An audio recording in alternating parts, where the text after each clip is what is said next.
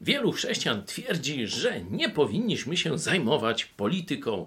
I cóż z tego, że wiele postaci historycznych to politycy, mówię z Biblii, że cała księga przypowieści Salomona to księga polityczna. No ale Jezus to by nam nie kazał się interesować polityką. A weźcie dwie z brzegu przypowieści Jezusa. Pierwsza, że idzie król z dwudziestoma tysiącami, a przeciwko niemu ten, co ma dziesięć. No Jezus mówi, oczywiste jest, że niech idzie i rokuje. Czyli Jezus oczekuje od czytelników jego przypowieści, czyli od chrześcijan, orientacji w polityce. A druga jeszcze bardziej mówi, przecież królestwo rozdwojone nie może się ostać. Czyli oczekuje od nas przynajmniej podstawowego rozumienia polityki. Chcesz być posłuszny Jezusowi? Zainteresuj się polityką.